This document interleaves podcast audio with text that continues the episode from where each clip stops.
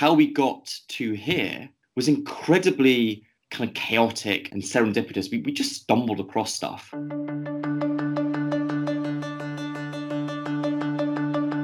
If we could start the world from scratch, knowing everything we know now, could we do it better next time? This is the first episode of Starting from Scratch, a thought experiment that imagines a new world where we've been given a second chance to do things differently. This podcast isn't about the apocalypse, how it will happen or what would happen if it did. Instead, it examines how we might rebuild the staples of our societies if we were starting again with a completely blank canvas. However, I am breaking my rule with this first episode uh, because this episode is about the apocalypse. Because I thought it would be interesting to find out how we'd actually end up with a world that needed rebuilding, and what those first steps would be for those of us emerging from the end of an apocalypse. Today, I'm speaking to Professor Lewis Dartnell, author of The Knowledge.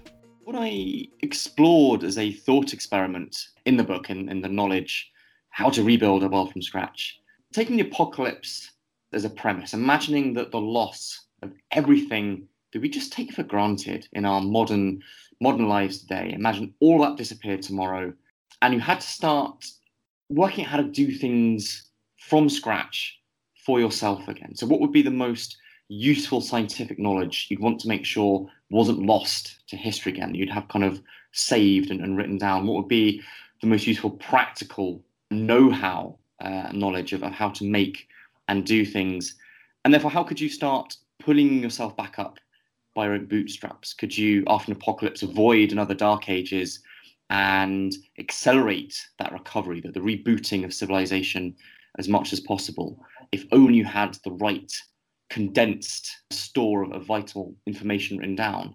And as a conceit, that's what the knowledge is. It is the single book that you would need that tells you everything about how our civilization works behind the scenes and how you could rebuild it from scratch. Clearly, you wouldn't be able to do that as some kind of Mad Max lone wolf figure. You, no, no one, no one person would be able to do anything by themselves. So kind of Robinson Crusoe wouldn't really work in that sense. But if you had a, community of, of survivors that you'd kind of settle down and were working together and rediscovering and reinventing and rebuilding what you need, what would that look like? How, how could you go about that as effectively as possible? Do you think any of us, without reading the book have that level of knowledge to bring all of the aspects of society together if we were to start from scratch because i think personally i'm looking just at the desk in front of me and even, like i just don't know how any of it works or is made and i just I don't think I'll ever know. I think I'd ever figure out if I had all the time in the world. Um, no, I, th- I think you're absolutely right, and I think it, that's true of anyone. There is no one person that knows enough about enough things in general that they could start start recovering. And in a sense, that's that's not because people are lazy or stupid or they, they don't care. That's just the way that our society works. And the reason that we've become so productive and capable as a society, you know, since the kind of 14, since the you know, mid, Middle Ages, since end of the medieval era, when we stopped being a primarily agrarian culture and started being more urban, and went through the kind of scientific revolution and the industrial revolution, the way that we've become so capable as a society is by everyone having a particular job that they do very, very well. And then by networking together all of those specialities, we all do do things for each other in, in this in this society. So the knowledge of humanity is distributed, it's dispersed amongst everyone.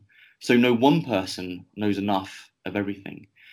And I think that's necessary, but I think it also leaves a lot of us feeling a bit kind of dissatisfied. We don't really have a connection to how our lives are supported or how they run anymore. And that's why I wanted to write this book, write the knowledge, to peer behind the scenes, to, to look behind the curtain of the modern world, if you like, and just explore a little bit about how all of that is done. Like, where does our energy come from? Where do our materials come from? Where does the basic chemistry rely upon come on? How does transport work? How does electricity work to, to kind of power our modern lives? And how did we get here across the last few centuries of, of history as, as, the, as this thought experiment? And I think for humankind in general, we sort of fumbled our way to this point.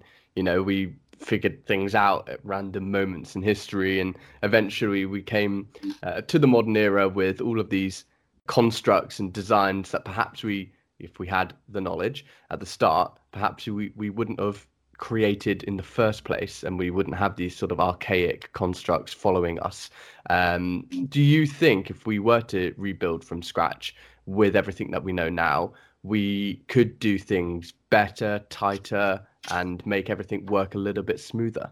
Yes, that I mean that is the central point. One of the central points of the knowledge is that how we got to here, how, how we progressed through history, was incredibly kind of chaotic and stochastic and and serendipitous. We, we just stumbled across stuff that then turned out to be actually really handy um, in terms of scientific discoveries and then how we exploit that understanding to make tools and, and make technology and make our lives more comfortable and, and, and, more fun.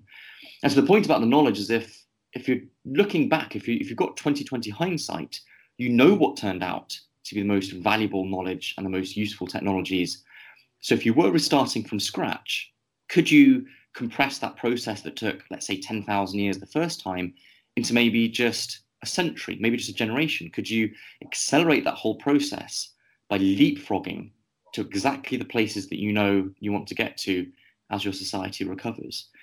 But you can be more clever than even that, I think. You cannot just accelerate that process. You can start making decisions now about what technologies you might want to recover, which ones you might have learnt your lesson from that perhaps they're not worth um, getting involved in.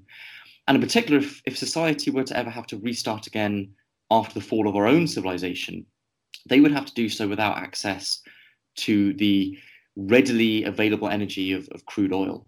Because us, our civilization, has already sucked up all of the easily suck upable crude oil. We're now talking about you know licking uh, grains of sand and, and kind of some of the least accessible crude oil reserves that are left on the planet. So if we did reboot, we'd probably have to go through something of a green reboot. We wouldn't have access to that easy resource of, of energy that crude oil provided for us, and, and, and particularly in the transport sector. Clearly, crude oil and petrol and diesel have been really, really useful. But we'd potentially want to go for a greener route. We'd we'd have seen the impact and potentially the apocalypse a, a, kind of a cause of all of that if an apocalypse ever did wipe most of us out or we did have to rebuild after one it probably would have been down to the impact that we've had on the earth. So at that point you know with 2020 hindsight we're thinking how can we make sure that doesn't happen again? Um so in in in essence and in a way starting from scratch would be um without saying I think we need an apocalypse would be a really good thing for humanity potentially. so I mean, I mean, I would love to believe that you were right. That point of view was was valid, but I suspect even if so, the sort of things that might cause a, an apocalypse could be something like you know a super volcano eruption or asteroid impact or a, a nuclear war or some kind of pandemic outbreak, or it could be something that we have done to the Earth ourselves inadvertently with climate change collapsing global agriculture or you know some kind of ecological uh, catastrophe that we've brought upon ourselves. And i would love to believe that the, the kind of post collapse people would have this collective memory they would have it stored and recorded in their own history as to what the people that came before them did and therefore learn from that mistake and never make it again. I just don't think we're that responsible. And i wonder if people do things that is easy for them in the short term. And when we see that so much in kind of politics and kind of short term thinking in the modern world, and it might well be true that even post a ecological collapse, an ecological catastrophe, as people are recovering, they just do what is easiest for them to do. It gives them the short term gains and they worry about the future because, well, you know, that's 20 years away, that's 30 years away, that's my grandchildren or my grandchildren's grandchildren's problem. I'll just do whatever, you know, is, is best for me. I wonder if there's a certain element of that, you know, kind of encoded in our in our makeup, in our, in our kind of psychology. Do you think part of that is because of the convenient nature of the modern world we're living in? And if we were to rebuild, we would potentially, although maybe highly unlikely, build a less convenient world where people felt the need to contribute. I was actually speaking to Danette Wallace about what the world might look like without money if we yeah. were to start again. Would we would we invent money again? She says probably not, at least not from her point of view. And and I mentioned that surely people have an inherent greediness. Surely they they'll want money because they'll want to be earning more than the person below them and and all this stuff. But she says we're not inherently greedy. It's just a product of the system we're created in.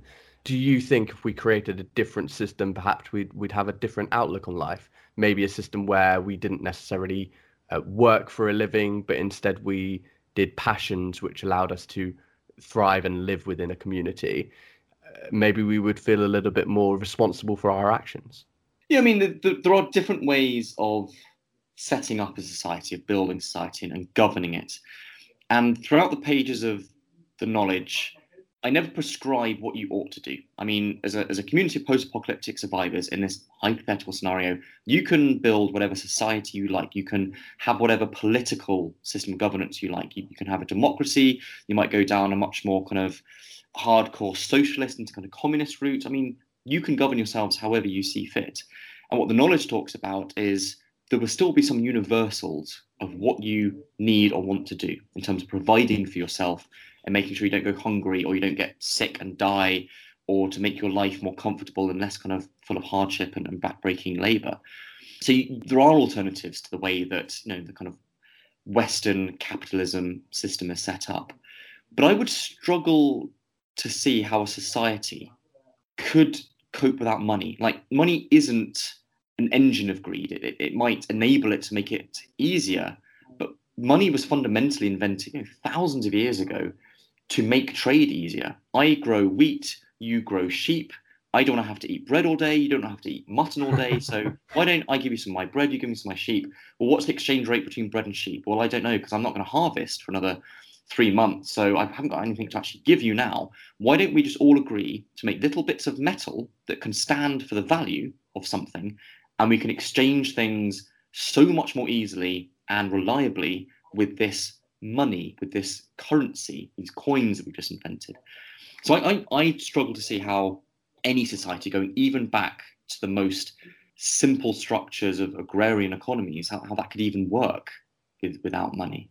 So do you think if we were rebuilding, we would come up with say say we had some of the knowledge but not all of it we would come up with some of the same things that we've come up with now to create society do you think although we've fumbled our way through the the, the thousands of years to, to take us here many of the constructs that we decided on are just the right ones the, the perfect ones the ones which we would have decided on if we had 10 years to do it uh, or, or opposed to 10,000 years yeah i think so and i think you can you could do kind of you know comparative history or comparative civilization studies on this that some things are invented, if you like, time after time after time by peoples all over the world. And in particular, in, in our history, where you had uh, Eurasia and the Americas, were essentially independent experiments in civilization. That, and this is what I talk about in the new book, in, in Origins, How the Earth Made Us. Humanity migrated out of our birthplace in, in East Africa about 65,000 years ago dispersed around the entire world, and we were able to walk from basically kind of eastern Siberia across the Bering Land Bridge because the sea levels were so low with the ice age into the Americas. So we populated the whole Western Hemisphere as well. And then with the ending of the ice age and the sea levels rising again, those two halves of humanity became isolated and separated each other from each other for thousands of years until Columbus and you know European seafarers re-established that contact. So there's, there's been these independent experiments in what people do when they settle down and develop societies and civilizations for themselves. And some things were universal the development of writing and recording information, the development of money as, as a mechanism for commerce and trade and exchanging labor, the establishment of laws and punishment, so the beginnings of a legal system to make sure that people are fair with each other in society, no one t- takes too much of an advantage.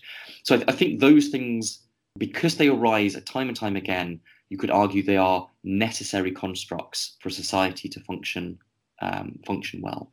So those are the sort of things that would naturally rise again, I think, after some kind of reset, after some kind of reboot.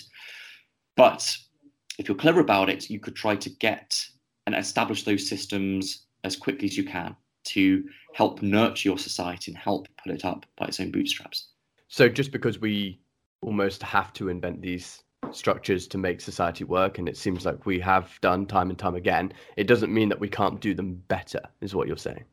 Yeah, so I think things like money are necessary, but I think with hindsight, you might find ways of regulating it better or kind of setting up the system better so that it runs more fluidly and, and more fairly. I mean, so far we've been talking about social constructs, and the majority of what I focus on in the knowledge is the knowledge and, and understanding that is going to be most useful for you. And so, to pick one example from really basic chemistry, is that you're going to want to make alkalis for yourself. So alkalis the, the opposite of, of acids. People might remember this from chemistry lessons in school, but they are a really fundamentally useful tool, a chemical tool for making things that are useful for us. And use alkalis to make uh, soap from animal fat to stop the spread of disease and, and stop you getting sick. You can use potash and soda ash uh, in, this, in the making of glass, which is a fundamentally useful material because it's both strong and completely transparent. And there's nothing else that you can make using simple technology that is both transparent and strong in the way that glass is. And soda ash and potash are, are fundamental for all of those processes. And there's a very simple way of, of extracting that from the natural environment for yourself. And you can get potash by just burning hardwood, burning trees, burning timber, which you can be doing anyway for, for supporting your society, and then trickling water through the ashes left behind to dissolve out the potassium carbonate, the potash, which you can then dry and crystallize then use as a, as a chemical tool. And the soda ash comes from burning seaweed and then trickling water to the ashes again. So, with that little bit of, of knowledge, you can accelerate a whole number of things, not just one area, but a number of areas across a society all at the same time because you just know how to do something useful because it's been written down, recorded, and preserved in this sort of save file, this backup of civilization, which is what I wrote the knowledge as, as this kind of premise for a thought experiment.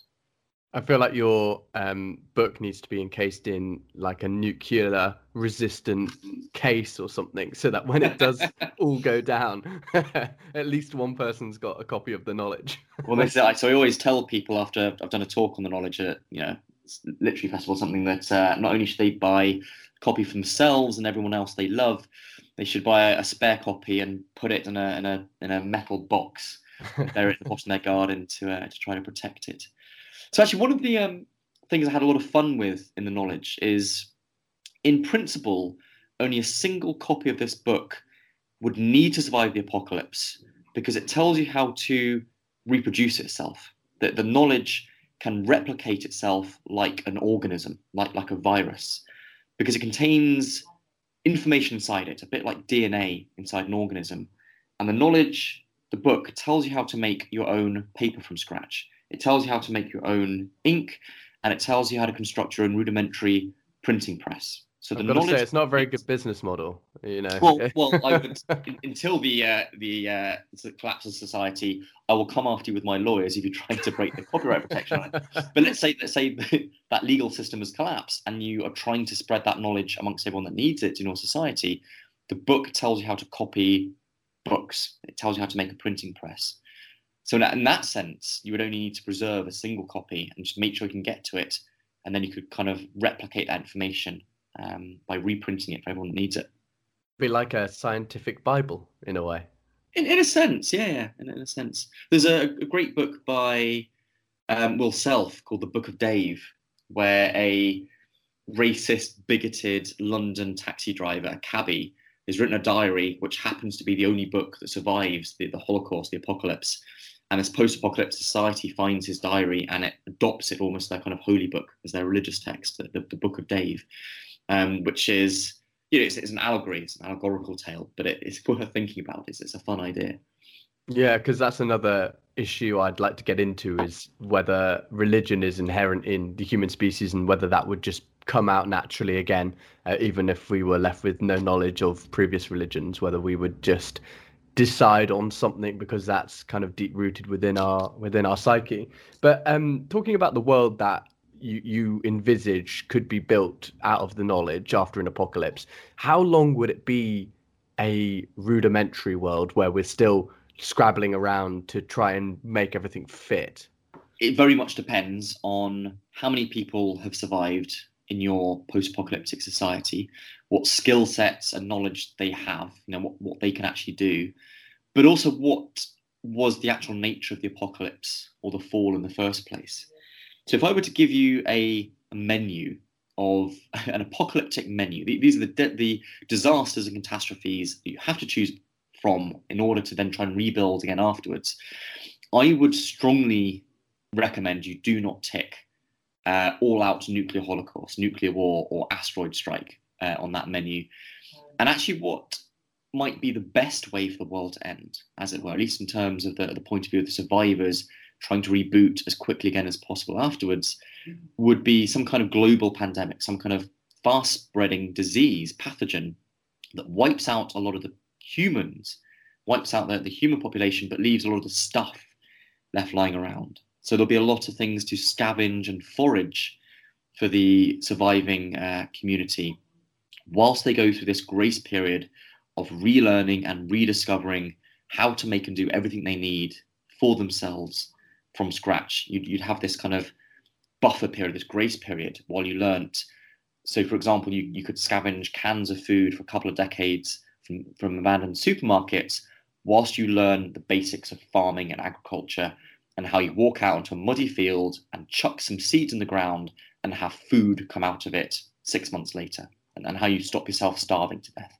So there are many caveats to just how successful the rebuilding of society would be. Do you think under the tick box of all out nuclear holocaust, we could um, we could still rebuild eventually? I, I, mean, eventually, yeah, but it would be very hard in the immediate aftermath because if you're near any of the cities that were hit by the nukes or the surrounding countryside where the fallout landed, like the ground itself is, is poisoned, it's radioactive, and, and that will, you know, can disperse over the, over the coming years and decades and centuries, but it's going to be hard to keep yourself healthy in large areas of the planet after an all-out nuclear war. And in, and then, in fact, the problem isn't so much for a sufficiently big nuclear war. The problem isn't so much the radioactivity and the fallout, is that so much kind of dust and smoke is chucked up into the upper atmosphere you start blocking out um, the sunlight. You trigger a, a, nuclear winter, it's called, which is very similar to the immediate effects of, a, of an asteroid strike as well. So, under those conditions, the climate starts getting exceedingly cold because you're blocking out most of the sunshine. And under those conditions, you would you would struggle enormously to reboot rapidly after after that catastrophe compared to something like a pandemic where the environment is still the same it's still basically habitable and clement. There's just no people left around. So you have to relearn the skills that those people had as part of the society. I think quite fortunately to actually make a nuclear winter happen you'd have to throw thousands of nukes all in kind of one small space um, and throw them all at the same time and well, I mean, that, then... I mean that's the nature of war. Is that someone's as soon as someone starts chucking nukes, everyone else can start chucking their nukes before they can't chuck the nukes. You know, that's that's the that's the principle of, of mutually assured destruction and, and, and preemptive first strikes. That that was the very premise of the entire Cold War. Is if, if if there is even a hint of the other side about to start chucking their nukes, you have to go all out first. I'm just wondering whether you ever worry about some of the tick boxes on your on your uh, apocalyptic menu sort of coming to fruition? Because although the nuclear war thing might might not have as big an impact as we might expect unless there are literally thousands of nukes thrown something like uh, a global pandemic which wipes out half of civilization you know with the rising tide of antibiotic resistance that is a real possibility that we could be facing in the future. Yeah so there are a number of, of hazards that that could that are existential threats that, that could pose a genuine hazard to our way of life, to our civilization and, and the human population, um, from antibiotic resistance to pandemic outbreaks. I mean, I mean, I'm, I'm as I said, I, the only reason I use the apocalypse is as the premise for thought experiment. It's yes. a way of asking the question: How does stuff work behind the scenes that we take for granted? If if it all disappeared tomorrow, what could any one of us do about it, and therefore how we should appreciate what we do have and just take. Know, I, I found it fascinating discovering all this kind of stuff when I was researching the knowledge, and hopefully readers take away a lot of interesting uh, material and, and, stuff from it as well. I, I, I don't actually think the world is about to end. I'm not some kind of doomsday nuts with the end of the world is nigh placard around my chest. But having said that, that is not to deny that some of these risks aren't real. They are unlikely, but they will become a lot more likely if we don't take them seriously uh, in order to try and prevent them because I'm just I'm just thinking, although this podcast itself is also a thought experiment, just like the knowledge, um, yeah. I'm wondering whether one day, you know, people will need to turn to us. well, one one can hope so. The, I think it's a very common uh, like pub chat um, as to which of your group of friends. Let's say you get to pick a dream team of six people, six mates for your post-apocalyptic survival team. Which of your friends would would you choose? And I probably wouldn't go for Colin the accountant or you know, Dave, the management consultant. I, I'd go for people, friends that have got genuine, useful, hands-on, practical skills like carpentry or metalworking or oh, that rules me out, and mechanics or growing food. Like those are the people that are actually useful if our society becomes suddenly a lot simpler and and we're not Ollie the podcast maker doesn't fit the bill then. Yeah you know what? I, I, don't know. I mean people are still going to want to be entertained even after the apocalypse. So there will be a lot of. It's, it's not just going to be all doom and gloom and and kind of and recovery. There's um, again, there's a lovely book called I think Station Eleven, and it's about a, a touring group of of actors and how they bring hope uh, to the communities after after after an apocalypse. And so clearly, people that tell stories, journalists and, and, and broadcasters, that they, they will have important skills as well. It's just the accounts are going to have to. I mean, they're going to have to run fast, otherwise they will be cannibalized. Is is all I'm saying? um, survival of the fittest and all that. Well, fighting. It all gets very Darwinian again very quickly. If we take all of the sciencey stuff from your book and, and use that purely as the method by which we rebuilt civilization, um, do you think all of the other stuff would just fit alongside it? We would we, would still be able to create all the societal constructs without a separate book, or do you think the knowledge kind of covers it all? I mean, it's a great point, and I, I, I am a scientist. I wrote the book, the knowledge, as a science and history book, not as a sociological or political uh, or psychological book. So you know, there's only so much stuff you can cram to 300 pages, and so I chose to focus on what I found most fascinating, which was the kind of science technology of how our modern world works. But clearly, if you are starting again from scratch, things like sociology and politics and then psychology are going to be absolutely critical. The only reason I didn't really talk about them in the book is a lot of science and technology can be reduced to its absolutes, to its universals, to its to its quintessence. You, you can explain the basic working premise of a windmill or an internal combustion engine enough that someone could have a very good idea of how to reinvent it without having to go kind of, you know, without having to literally invent the wheel, without having to go right back to scratch. You can't really do the same with politics. And I, I kind of toyed with having this kind of twee 10 step guide to redeveloping a parliamentary democracy after apocalypse. I just realized how like absurd it was. That, that a lot of this social structure has to develop in its own time. You, you can't tell someone that they should suddenly have a democracy because that requires a lot of um, release of power from whoever happens to be the leader, or whoever happens to have the most guns at the time. So the reason that democracy developed, parliamentary democracy developed in Britain, was because there was this slow, gradual process of uh, you know succession of power away from the king, away from the crown, to the barons, and then to the you know the, then to the, the muggles, then to the um, to the, the kind of uh, everyday people. And I don't know how much that could be accelerated. Whereas the science and technology, if you tell someone the key operating principle behind something, they can have a, very good shot of, of, of, accelerating that, that process of rediscovery. So I'm going to put you in a situation where we have been mostly wiped out, but not through anything too devastating. And you are one of the 20 or 30 remaining people in, in your immediate vicinity. You've got the knowledge to hand, what is the first thing Lewis Dartnell does? so, I mean, ch- chapter one of the knowledge is it's a bit like kind of post-apocalyptic Bear Grylls stuff. That the book is not a wilderness survival book. It's not about preppers and, and survivalism. But I play around with some of those ideas in the first chapter of if you do literally wake up tomorrow to find the ruins of our civilization smoking around you, how can you apply modern understanding to keep yourself alive, to stop yourself dying? And there's a very useful trick. Like clearly, one of the most important things is water. You will die very quickly without clean water. And what you want to be able to ensure is that the water you're about to put to your lips and drink is not going to kill you. It's not laced with waterborne diseases like typhoid or cholera or any number of other diseases that have been the scourge of humanity um, for, for thousands of years. And you can apply modern understanding to ensure that you, you can preserve the knowledge of, of germ theory and the idea that it's invisibly small creatures in the water that get inside your body and make you sick. It's not bad air. It's not malaria, as you know the people used to think. And there's a very very simple technique to use science to know for a fact that your water is safe to drink. And all you need to do is put your suspect water into an empty plastic bottle and just leave it out in the direct sunshine for a day or two.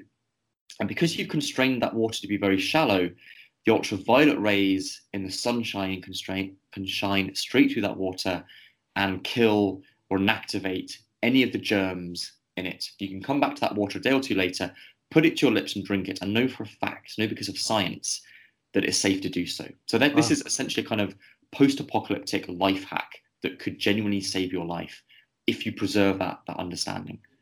It's really fascinating. Um, so that's the first thing you do what happens when um, they see your name on this book, which they're using to rebuild society, and then they start to revere you? what then? you know, I, I don't know. Could my ego allow myself to tell them that I shouldn't be worshipped anymore? I would. Say, it'd be nice for kind of a, a week or two, wouldn't it? Do you reckon? Yeah, I think so. I could definitely do it for a week or two, maybe a year. but um, I mean, it's a kind of fun thing to think about. So the way I I explored this thought experiment was by imagining a post-apocalyptic society trying to reboot. You can ask exactly the same question about going back to basics and understanding how things work on a fundamental level by imagining you've fallen through a time warp to 10,000 BC and you want to make yourself like the legend. You want to make yourself the guy who knows how to do everything that people need to do and then kind of grow your your kind of culture from scratch when everyone else was kind of living in caves and just starting to work out at the beginnings of agriculture. Um, so there's different ways of kind of phrasing that, that, that same question.